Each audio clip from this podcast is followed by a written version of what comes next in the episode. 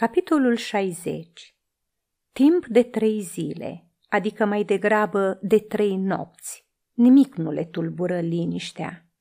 Când obișnuitele treburi din închisoare, constând în alegerea morților de cei vii și a celor grav bolnavi de cei sănătoși, se terminau și când paznici obosiți se culcau pe coridoare, Vinicius intra în beciul în care era Ligia și rămânea acolo până când zorile pătrundeau prin gratiile ferestrei. Ea își rezema capul de pieptul lui și discutau cu voci șoptite despre dragoste și moarte. Amândoi, fără să vrea, în gânduri și în discuții, chiar în dorințele și speranțele lor, se îndepărtau tot mai mult de viață și pierdeau sentimentul că trăiesc. Erau ca niște oameni care, îndepărtându-se cu corabia de țărm, nu mai văd malul și se afundă cu încetul în infinit. Amândoi se schimbau treptat în niște duhuri triste, îndrăgostite unul de altul și de Hristos și gata să-și ia zborul. Numai când și când inima lui era pustiită de durere ca de un vifor – iar uneori sclipea ca un fulger speranța născută din iubire și din credința în mila celui răstignit. Însă, cu fiecare zi ce trecea, se despărțea și el tot mai mult de pământ și se lăsa în voia morții. Petronius se mira văzând pe fața lui Vinicius un calm tot mai așezat și niște ciudate străluciri în ochi pe care nu le observase înainte. Uneori bănuia că Vinicius a găsit vreo soluție salvatoare și îi părea rău că nu-i comunică și lui taina speranțelor sale. În cele din urmă, nemai putând răbda, îi spuse Acum arăți altfel. Nu păstra secrete față de mine, căci vreau și pot să-ți fiu de folos. Ai aranjat ceva? Am aranjat, răspunse Vinicius dar tu nu poți să mai fi de folos. După moartea ei, eu am să recunosc că sunt creștin și am să merg după ea. Deci, uh, n-ai nicio speranță? Ba da, am. Hristos are să mi-o dea înapoi și nu o să mă mai despart de ea niciodată. Petronius începu să se plimbe prin atrium cu o expresie de dezamăgire și nedumerire pe față.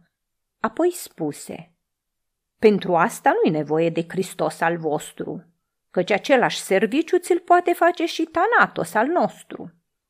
Vinicius zâmbi trist și spuse, Nu, dragul meu, dar tu nu vrei să înțelegi asta. Nu vreau și nu pot, răspunse Petronius. Acum nu-i timp de discuții, dar îți amintești ce-ai spus când n-am reușit să o răpim din Tulianum? Eu pierdusem orice speranță, iar tu mi-ai spus când ne-am întors acasă. Eu am credința că Hristos mi-o poate da înapoi. Să-ți o dea! Dacă arunc o cupă de preț în mare, nu mi-o poate da înapoi niciunul din zeii noștri. Iar dacă nici al vostru nu-i mai bun, atunci nu știu de ce ar trebui să-l cinstesc pe el mai mult decât pe cei vechi. Dar el are să mi-o redea, răspunse Vinicius. Petronius dădu din umeri.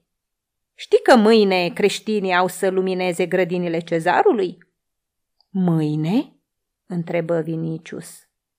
În fața acestei realități atât de apropiate și de cumplite, inima îi tresări de durere și de spaimă. Se gândi că poate asta va fi ultima noapte pe care o va putea petrece cu Ligia așa că, luându-și rămas bun de la Petronius, se duse repede la paznic să-și ia tesera. Însă aici îl aștepta o dezamăgire. Paznicul nu mai voia să-i dea semnul. Iartă-mă, stăpâne, am făcut pentru tine tot ce am putut, dar nu pot să-mi primejduiesc viața. În noaptea asta urmează să fie duși creștinii în grădinile împăratului. În închisoare o să fie plin de soldați și de slujbași. Dacă te-ar recunoaște, aș pieri și eu și copiii mei. Vinicius înțelese că-i zadarnic să insiste. mai pâlpâiau în sâmbure de speranță. Poate soldații care îl văzuseră în serile anterioare au să-i dea drumul și fără semn, așa că, odată cu lăsarea nopții, se îmbrăcă după obicei în tunică de in, își înfășură capul în cârpă și se duse la poarta închisorii. În ziua aceea însă, semnele se controlau mai atent decât de obicei și pe deasupra centurionul Scevinus, ostaș aspru și devotat cu trup și suflet împăratului, îl recunoscu pe Vinicius. Poate că totuși sub platoșa de fier mai tresărea în pieptul lui o undă de milă pentru suferințele oamenilor. În loc să lovească cu lancea în scut, în semn de alarmă, îl trase pe Vinicius la o parte și îi spuse Întoarce-te acasă!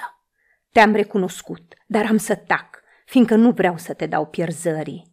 Nu pot să-ți dau drumul să intri, dar întoarce-te și fie ca zeii să-ți trimită mângâiere.